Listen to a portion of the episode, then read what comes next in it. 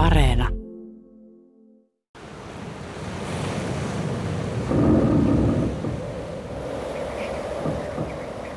Espanja ja Portugalihan tähän aikaan vielä 1500-luvulla tosiaan hallitsi maailmankauppaa.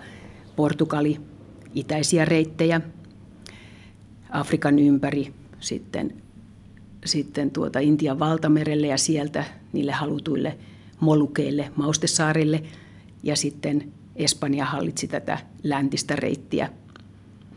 Ja, ja tähän sitten saumaan niin hollantilaiset pyrki mukaan tähän maailmankauppaan. Tämä maailmankartan historiasarjan kolmas jakso alkaa 1600-luvun kynnykseltä. Edessä oli vuosisata, josta tuli Hollannin kultakausi. Pienestä Pohjanmeren rannikolla sijaitsevasta maasta sukeutui suuri kauppa- ja merimahti. Tässä oli tärkeä rooli hyvillä kartoilla. Hollantilaiset oli siinä mielessä erittäin taitavia kauppamiehiä. He otti, nimittäin he pyrki ottamaan mallia sekä Espanjasta että Portugalista.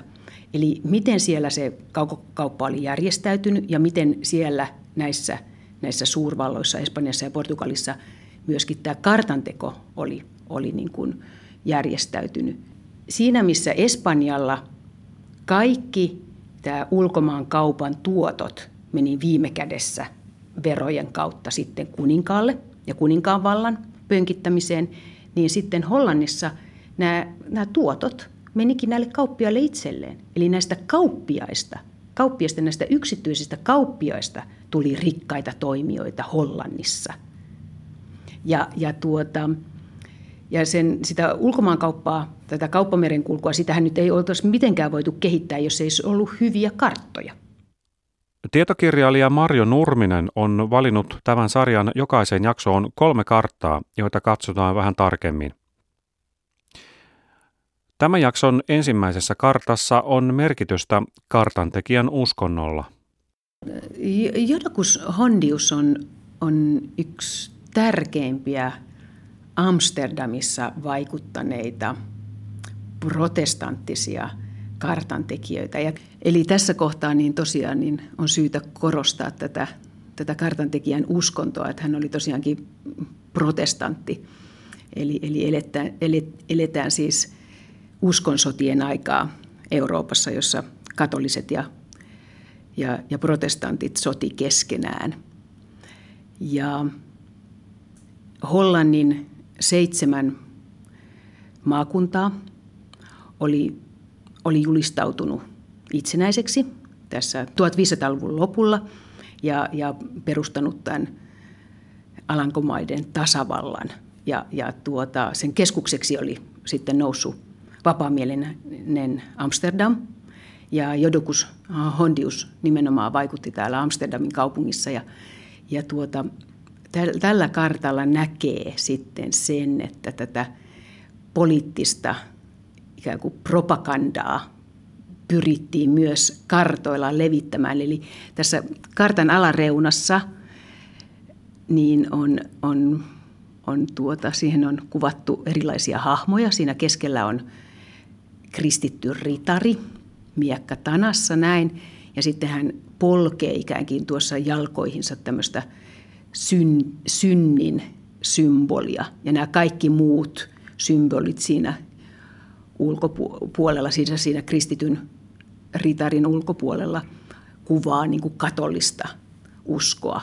Ja ne ikään kuin hyökkää tämän oikeaoppisen kristityn ritarin sitten kimppuun. Niin siinä on tämmöinen pieni paholaishahmo, joka nuorella ampuu tuolta ritaria ja sitten on tällainen ää, viikatemiehen luurankohahmo. Eli nämä kaikki jotenkin kuvaa katolisuutta. Joo, kyllä, kyllä tässä. Eli tuota, uskonsotien aikaan tämä oli hyvin tyypillistä, että ka- käytettiin tämmöisiä erilaisia allegorisia hahmoja, e- erilaisia allegorisia kuvia ikään kuin propagandan välineenä. Tässä nyt sitten se kristitty ritari ikään kuin kuvaa sitten tämmöistä oikeaoppista protestanttista uskoa ja sitten nämä kaikki paholaiskuvat sitten, sitten tätä korruptoitunutta – katolista uskoa. Ennen kuin katsotaan karttaa tarkemmin, avataan vielä, miksi ja miten Espanjan alankomaiden pohjoisista maakunnista tuli niin merkittävä tekijä maailman merillä. Dosentti Pekka Valtonen. Tämä Hollannin nousu liittyy siihen, että hollantilaiset käännyttyään protestanttiseen uskoon alkoivat 1560-luvulla kapinoida Espanjan hallintoa vastaan. Ja, ja tämä kapina sitten, joka alkoi alun perin tämmöisenä uskonnollisena kapinointina, kääntyi sitten vähitellen riippumattomuuden tavoitteluksi. Ja nämä seitsemän pohjoisinta Alankomaiden, Espanjan alankomaiden maakuntaa saavuttivat käytännössä itsenäisyyden vuoteen 1600 mennessä, jolloin viimeiset espanjalaiset joukot poistuivat alueelta. 1600 vuoden tienoilla tosiaan de facto nämä pohjoiset maakunnat olivat itsenäisiä. Espanja tunnusti tosin Hollannin itsenäisyyden vasta Westfalenin rauhanteossa 30-vuotisen sodan jälkeen 1648, mutta tämä tunnustamattomuuden puute ei estänyt hollantilaisia heti vuoden 1600 jälkeen ryntäämästä maailman merille, jos näin voi sanoa. Hollantilaiset olivat siihen mennessä jo saavuttaneet ehdottoman johtoaseman pohjoisen Euroopan kaupankäynnissä sekä Itämerellä että sitten Englannin suuntaan. Ja heidän kauppalaivastonsa oli valtaosin kyllä tämmöistä rannikkolaiva-tyyppistä ja sitten näitä erityyppisiä kalastusaluksia, mutta aika nopeasti sitten kaupallinen vauraus näissä pohjoisissa maakunnissa mahdollisti sen, että, että pystyttiin tuomaan puutavaraa ja rakentamaan kilpailevia valtamerialuksia. Ja aluksi tämä kilpailu kohdistui suoremmin Espanjaa, tätä vihollisisäntämaata vastaan ja hollantilaisia kaappareita siirtyi muun muassa Karibialle ja, ja myöskin Euroopan rannikkovesillä kävivät rosvaamassa Espanjan rannikkokyliä Biskajanlahdella ja, ja jopa Kanarian saarilla. Tämä Hollannin kaupallinen menestys oli alkanut jo aikaisemmin. Se oli alkanut villan ja kankaiden ja, ja muiden tuotteiden viljan kaupan keskuksena. Ja tämä vauraus sitten etsi uusia muotoja, purkautumisteitä ja nämä kaukopurjehdukset olivat yksi, yksi osa tästä tietyllä tavalla kaupallisesta laajentumisesta. Looginen osa sikäli, että Hollanti myös on merelle katsova valtio, jossa on vähän maapinta-alaa.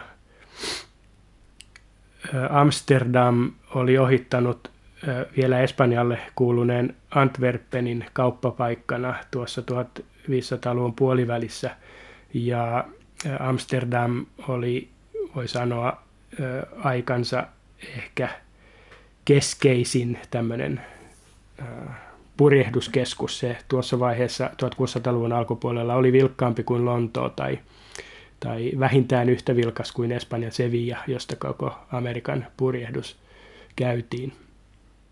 Alankomaalaiset olivat myös merkittäviä kartantekijöitä jo 1500-luvulla – Tämän sarjan edellisessä jaksossa oli puhetta Abraham Orteliuksesta, joka oli aikansa merkittävin kartantekijä ja kustantaja. Jokodus Hondiuksen maailmankartta vuosisadan lopulta muistuttaa Orteliuksen aikaisempaa maailmankarttaa, mutta siinä on kartograafisesti jotain hyvin erilaista. Marjo Nurminen. Eli tuossa tuo uusi maailma, Amerikat näyttää aika lailla samanlaiselta kuin Orteliuksella myöskin tuo valtavan suuri Etelämanner näyttää samanlaiselta kuin Orteliuksella. Ja aika lailla myöskin noin muut maan osat, eli tämä niin kutsuttu vanha maailma, Eurooppa, Aasia, Afrikka. Mutta jotain selvästi poikkeavaa tässä on verrattuna Orteliukseen, eli tämä projektio. Orteliuksen maailmankarttahan niin oli laadittu tähän ovaliin – projektioon, mutta tämä on Mercator-projektio. Ja tämän tunnistaa Mercator-projektioksi ensinnäkin siitä, että tämä on nelikulmainen kartta ja, tai tämä karttapinta. Ja tämä Mercator-projekti on niin kutsuttu oikeakulmainen lieriöprojektio. Ja tällä lieriöprojektiolla tarkoitetaan sitä, että nämä pituuspiirit ja leveyspiirit on piirretty kohti suoraan. Ne leikkaa toisensa kohti suoraan toisiansa vasten. Ja sitten tällä oikeakulmaisuudella tarkoitetaan sitä, että jos tähän nyt piirretään kompassi, suunta, viiva, niin se viiva, se suora viiva leikkaa nämä pituuspiirit kaikki samassa kulmassa. Eli tästä tulee tämä oikeakulmainen lieriöprojektio. Mutta mitä se sitten tekee, tämä Mercator-projektio, sitten niin kuin maantieteen mittasuhteille, niin sehän tekee sen, että se saa kaikki se navoilla olevat alueet, eli Pohjoisnavalla ja Etelänavalla olevat alueet, ikään kuin se siinä projektissa ne venytetään. Eli jos katsoo nykyistä Mercator-projektioon laadittua karttaa, niin voi huomata sen, että, että Grönlanti näyttää aivan mielettömän isolta. Siis se, niissä Mercator-projektiin laaditussa kartoissa Grönlanti näyttää lähes yhtä suurelta kuin Etelä-Amerikka. Ja, ja tosiasiassa taas, jos katsot vaikka pallokartalta, niin oikeasti niin Grönlantihan on vain noin yksi kahdeksas osa Etelä-Amerikan koosta – mutta se on juuri tämä projektio, joka muuttaa näitä mittasuhteita. Mutta no minkä takia sitten tämmöinen projekti, minkä takia Mercator halusi eh, tehdä tällaisen projektion, niin hän kertoo siinä, tai itse asiassa siinä Mercatorin vuonna 1569 julkaisemassa kartassa, niin sen otsikossa lukee merenkulkijoita varten. Hän, hän siis halusi laatia semmoisen kartan, jota merenkulkijat saatto käyttää – aidosti. Ja, ja aidosti siis merenkulussa, eli voi ottaa sillä kartalla suunnan, kompassisuunnan haluamalleen alueelle. Ja näin hän sitten, tässä 1569 laadittu projektio, se on ollut merenkulussa niin tärkeä ja niin toimiva, että itse asiassa meidän kaikki nykyiset merikartat globaalisti laaditaan Mercator-projektioon edelleen. Mercatorin projektioon on siis laadittu myös Jokodus Ondiuksen kristityn ritarin maailmankartta vuodelta 1596.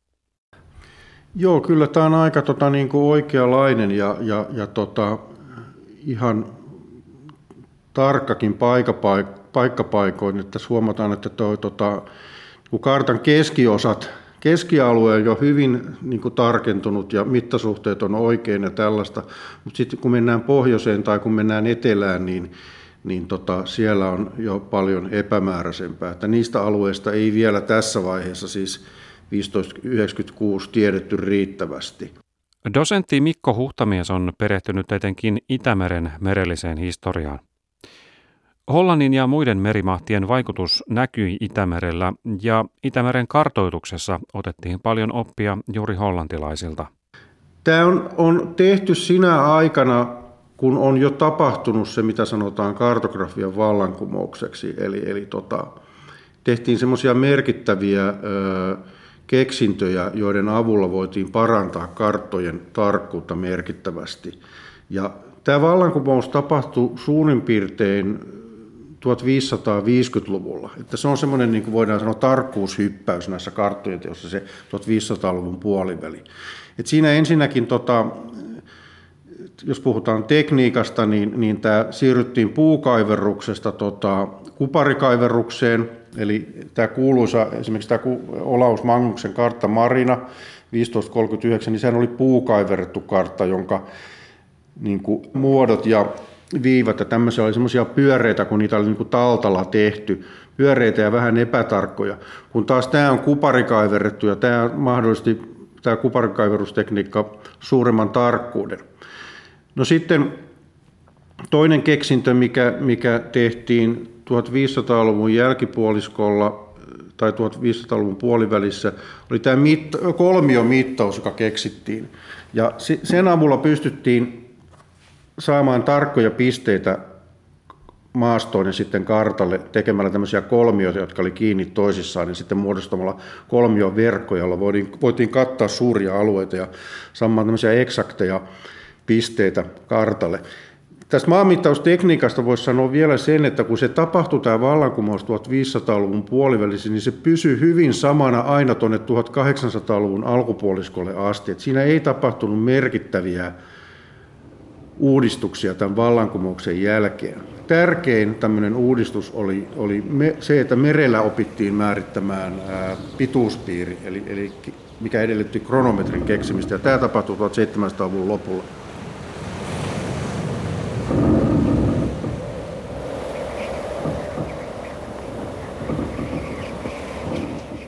Seuraava Mario Nurmisen valitsema maailmankartta on vuodelta 1662. Kun tätä katsoo, niin itsellä kiinnittyy huomio tuohon, että siinä on kaksi palloa. Eli oliko tämä tavallista, että tuohon aikaan maailmankartta esitettiin tällä tavalla?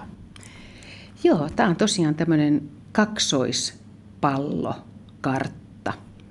Ja Tämä oli hyvin tyypillinen 1600-luvun projektio, tapa esittää maailma kahdella pallolla.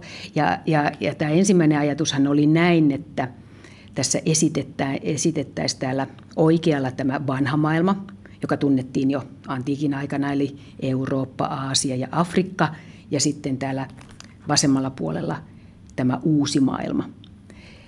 Ja tässä vaiheessa tosin sitten tässä huomaa, että täällä kartalla oikealla puolella on jo tietoja siis Australian rannikoista. Eli, eli tuota, siinä mielessä se ei mene yksi yhteen tämän ajatuksen kanssa, että on uusi maailma ja vanha maailma kahdella eri pallonpuoliskolla. Mutta siinä oli sitten toinenkin idea, eli, eli olisi itä, itäinen pallonpuolisko ja läntinen pallonpuolisko. Ja se ikään kuin sen sen maailman hahmottaminen tällä tavalla.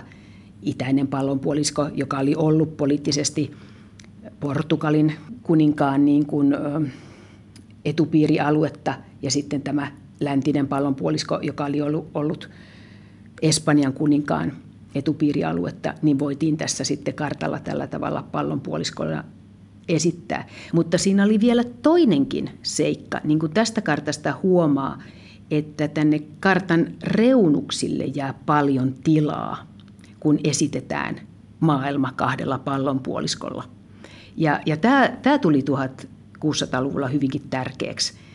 Tämä ajatus siitä, että karttojen, niitä ei pitänyt olla vain maantieteellisesti mahdollisimman tarkkoja, vaan niiden piti olla myös äärimmäisen kauniita. Tämähän sopi hyvin tähän barokkihenkeen.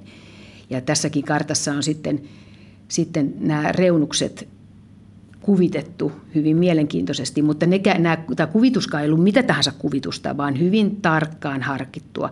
Esimerkiksi tänne alas sitten on kuvattu itse asiassa vuodenajat tällaisten allegoristen hahmojen muodossa. Ja sitten tänne ylös, tämän keskelle karttaa, on kuvattu itse asiassa heliosentrinen aurinkojärjestelmä – Eli nyt siis eletään 1660-lukua, mutta on ihan ensimmäisiä karttoja, jossa heliosentrinen maailmanjärjestys esitetään kartalla. Niin tässä sitten tämä hahmo tässä keskellä kuvaa, kuvaa aurinkoa ja sitten nämä muut hahmot siellä kuvaa sitten eri, eri planeettoja. Kartan tekijä oli Hollannin mahtavan vuonna 1602 perustetun Itä-Intian kauppakomppanian pääkartografi. Joan Blau ja hänen, hänen isänsä Willem Blau, jotka molemmat vaikutti tosiaan Amsterdamissa, niin he olivat tärkeitä kartantekijöitä juurikin sen takia, että he molemmat pääsivät tämän Hollannin Itä-Intian kauppakomppanian pääkartan tekijöiksi. Eli siinähän kävi sillä tavalla, että jos sen viran sai, tämän kartantekijän viran sieltä kauppakomppaniasta, niin sai käyttöönsä kaiken sen kartografisen materiaalin, mitä tämä kauppakomppania pystyi tuottamaan. Ja he, ikään kuin he istuivat valtavan lähdeaineiston päällä siellä omassa, omassa toimistossansa. He sai kaikilta Hollannin kauppakomppanian purjehtijoilta ensikäden tiedot.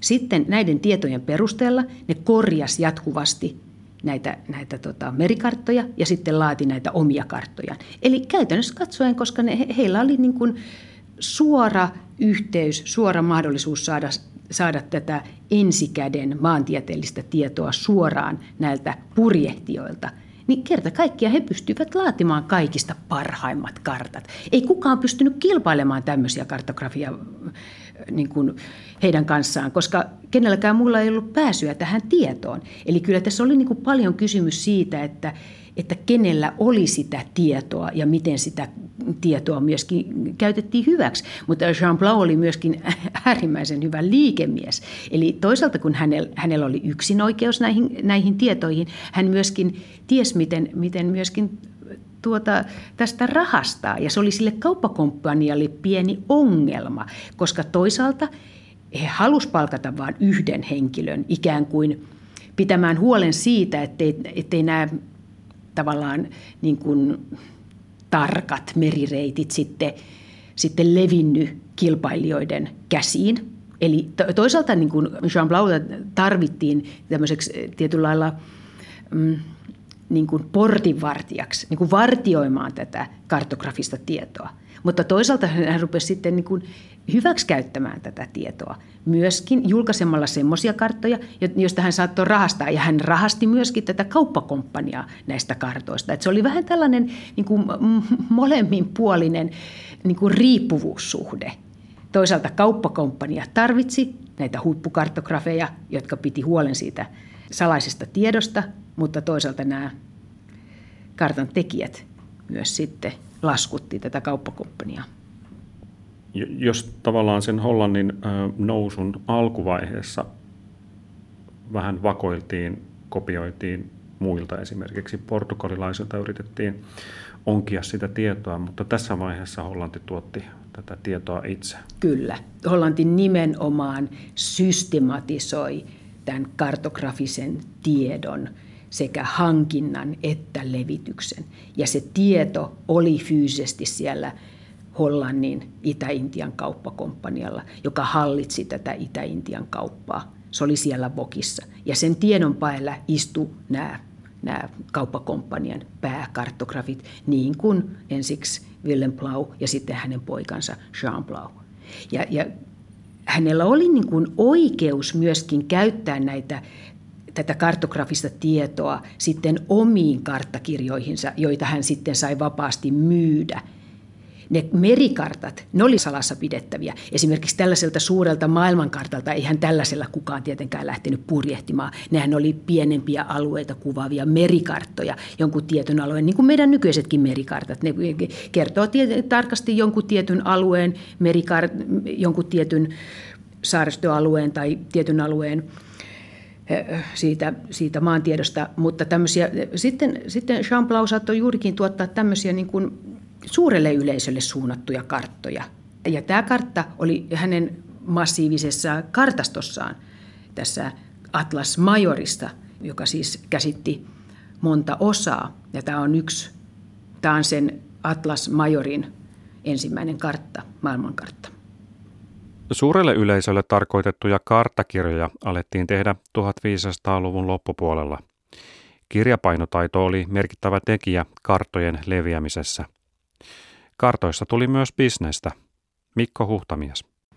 Joo, näitä atlaksia alettiin tehdä tota, 1570-luvulla. Tämä Orteliuksen, Orteuksen atlas oli tota, Theatrum Orbis Terrarum, oli ensimmäinen – niin kuin Atlas, ja se oli niin kuin ensimmäinen moderni tämmöinen kartasto. Mutta sitä Atlaksia ilmestyi sen jälkeen hyvin monenlaisia, niitä oli tämmöisiä kaupunkiatlaksia, jossa kuvattiin kaupunkeja, sitten oli meriatlaksia, jopa tämmöisiä taskuatlaksia. Niitä oli erilaisia, niin kuin eri kokoisia. Ja tämä Blon tota, Atlas Major oli tämmöinen huipentuma, että se oli esinenä valtava. Siinä oli tota 11 volyymia ja se oli tämmöisessä niin kuin kirjakaapissa oleva valtava sisustuselementti ja tota, ison työn tulos ja, ja kallis, kallis hankinta.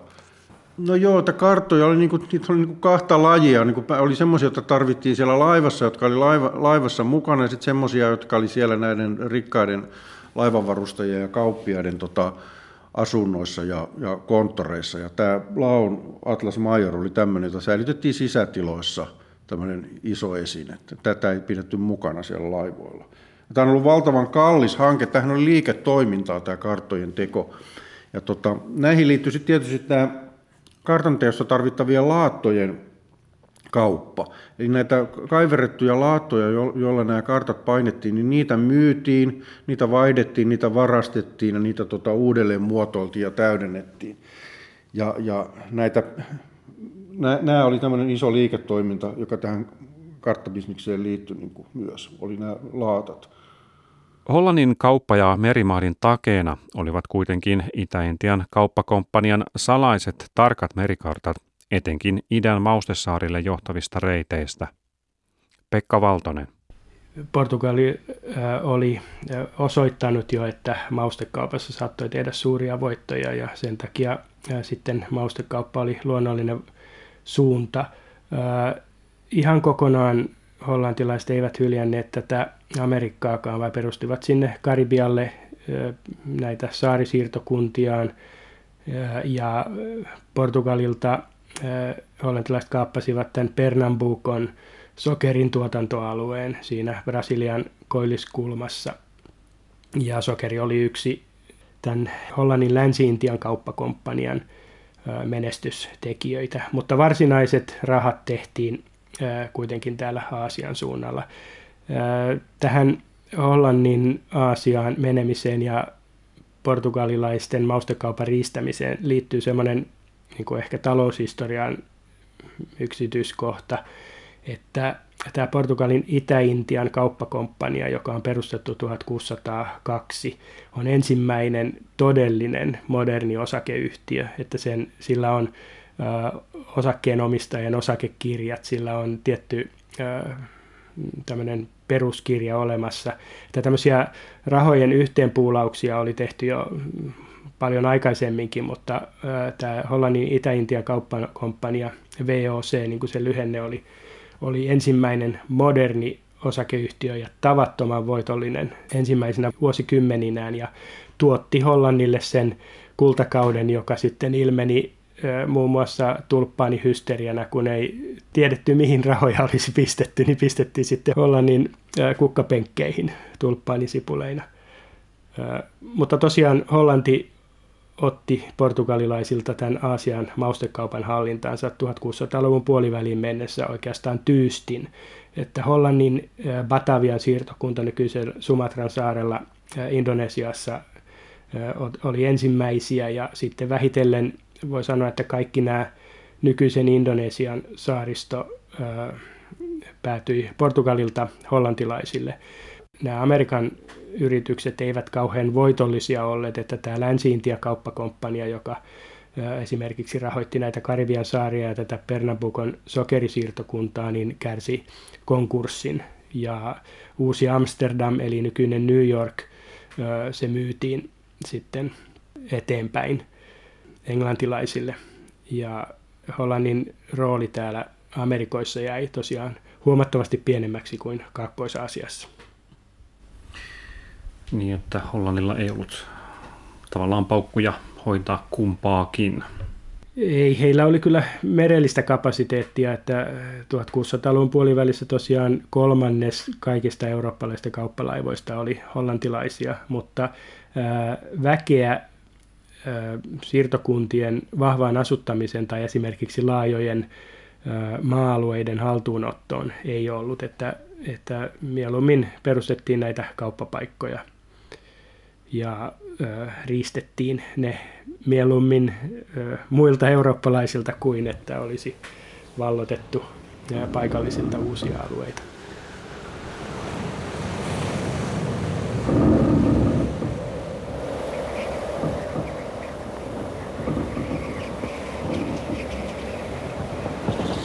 1600-luku oli Hollannin kultakautta. Seuraavalla vuosisadalla oli muiden vuoro. Tämä näkyi myös kartoilla. Eli tuossa kun katsoo tuo kartan keskelle, näkee James Cookin, kapteeni James Cookin. Eli tämän kartan tehtävänä on kertoa kapteeni James Cookin kolmesta tutkimusmatkasta. Ja ne on kaikki tänne kartalle piirretty. Siinä on sinisellä viivalla, punaisella viivalla ja sitten se viimeinen matka täällä, joka menee mustalla viivalla ja se päättyy itse asiassa tuolla sinne Havajin saarille. Marjo Nurmisen valitsema viimeinen maailmankartta on tehty englantilaisen merikapteenin James Cookin kunniaksi. Kartalle piirretty kolmas tutkimusretki päättyy Havaille sen vuoksi, että James Cook kuoli siellä vuonna 1779. Kartan on tehnyt englantilainen karttamestari Aaron Arrowsmith vuonna 1794. Kartan maantieteellinen tarkkuus on huippuluokkaa. Näihin edellisiin vuosisatoihin verrattuna maailma oli muuttunut aika tavalla tässä merenkulussa sikäli, että jos edelliset vuosisatojen merenkulkijat todellakin löysivät paikkoja, he tekivät löytöretkiä, niin tämä 1700-luvun merenkulku, sitä voidaan kuvata niin kuin tutkimusmatkojen vuosisadaksi. Eli jo oikeastaan kaikki ne viimeiset rannat oli löydetty. Nekin näkee tässä kartalla, että Beringin salmi oli jo kartoitettu. Ja kaikki itse asiassa kaikki muut paitsi eteläinen manner.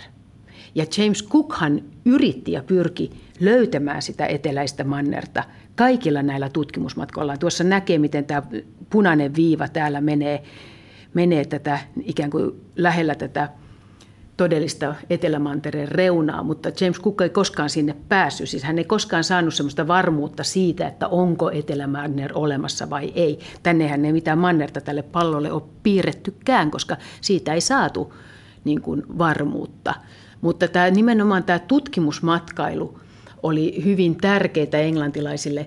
Oltiin kiinnostuttu monista asioista. Oltiin kiinnostuttu maailman tuulijärjestelmistä, merivirroista. Oltiin kiinnostuttu kasveista, eläimistä ihan, ihan toisella tavalla kuin aikaisemmin edellisinä vuosisatoina. Ja, ja tätä tietoa myös pyrittiin jäsentelemään, perustettiin kuninkaallisia tiedeakatemioita Englantiin, Ranskaan.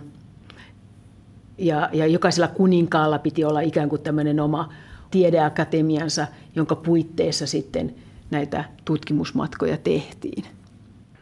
Joo, tämä on tota, selvästi tämmöinen niin 1700-luvun lopulla niin kuin tieteellinen kartta. me verrataan sitä näihin Bloon karttoihin Atlaksiin 1660-luvulla, niin nämä Bloon kartathan esitti tätä Hollannin merimahtia, ja, mutta tota, ja näissä Bloon kartoissa oli esimerkiksi täällä Afrikan sisäosissa valtavasti niin kuin tietoa, voisi sanoa lainausmerkeissä tietoa, paikan nimiä ja kaikkea muuta kun taas tässä Aerosmithin kartassa niin Afrikka on valkoinen. Eli tämä on tieteellinen kriittinen kartta, johon on laitettu vain se tieto, mitä oikeasti tiedetään. Australian sisäosista ei tiedetty mitään, ja Afrikastakin vaan voi sanoa hyvin vähän, tai tunnettiin vain tämä rannikko. Et Afrikan sisäosiahan mentiin vasta sitten 1800-luvulla.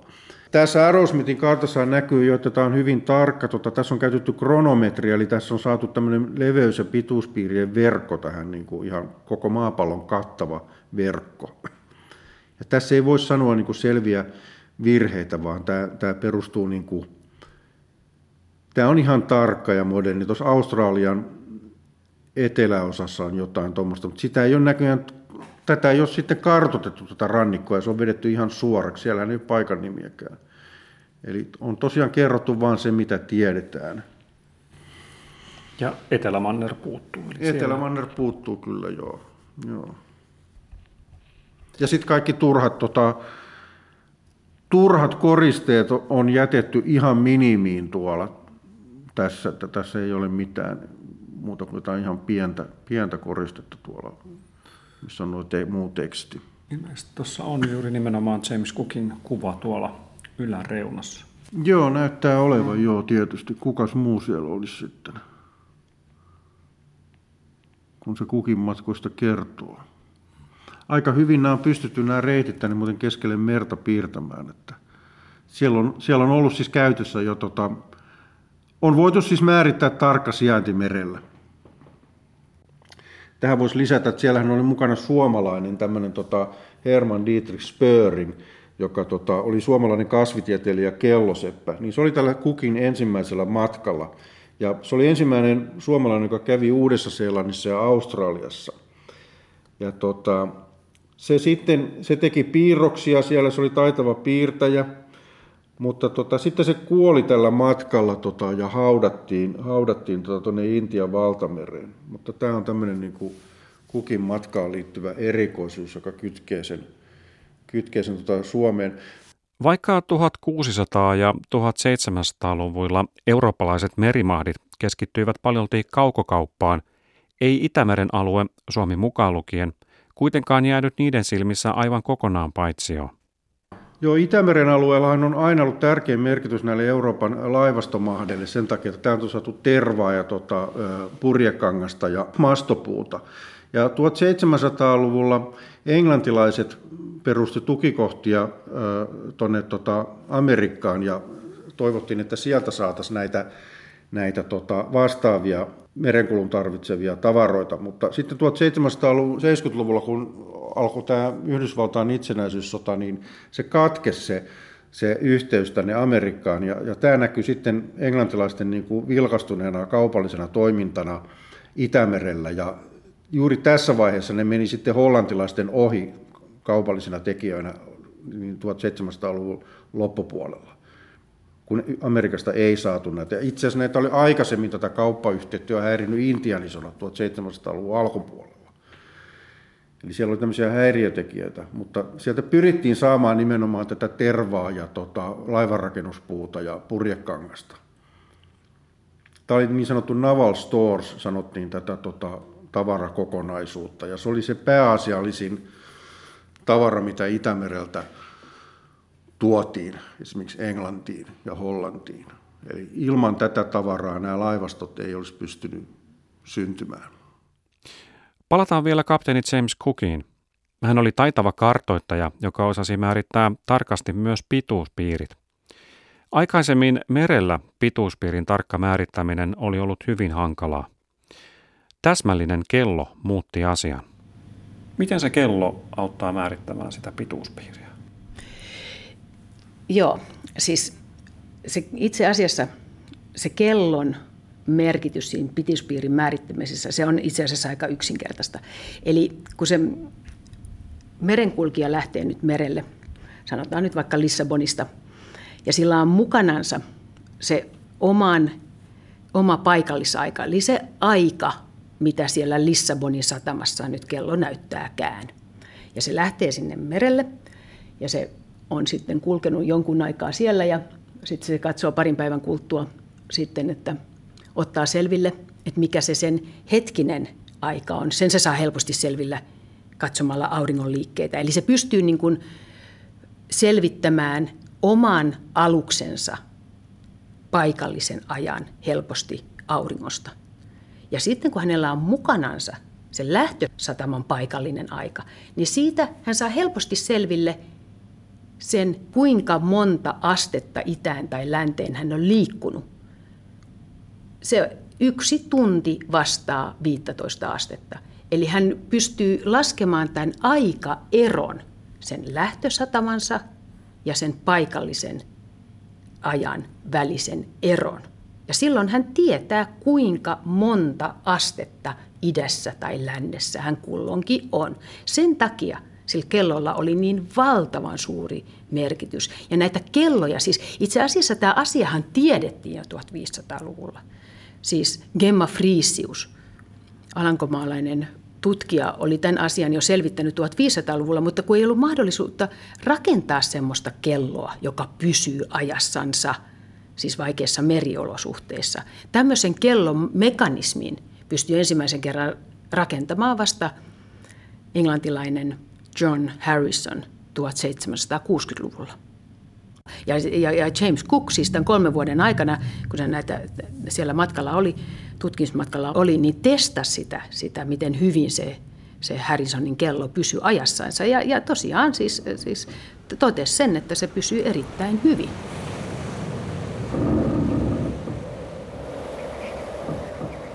Tavallaan tähän karttaan on hyvä lopettaa, koska tässä ainakin merenkävijän kannalta asiat ovat oikeilla paikoilla. Joo. Kaikki, kaikki maanosat ovat löytäneet omat oikeat paikkaansa ja oikeat mittasuhteet. Rannikot on kartoitettu. Täällä, täällä maailma näyttää koko lailla samalta kuin se näyttää nykyisissä kartoissa. Jopa nämä on niin tarkkoja, että jos me katsotaan, kun näähän on nämä tämmöiset kaksoiskarttapallot, siis ne näyttää maailman sellaisina kuin jos me katsottaisiin niin kuin maailmaa avaruudesta käsin, vaikka satelliitista. Jos otetaan satelliitista kuva maailmasta, niin se näyttää koko lailla tällaiselta, kun se näyttää nyt tässä Arrowsmithin kartalla.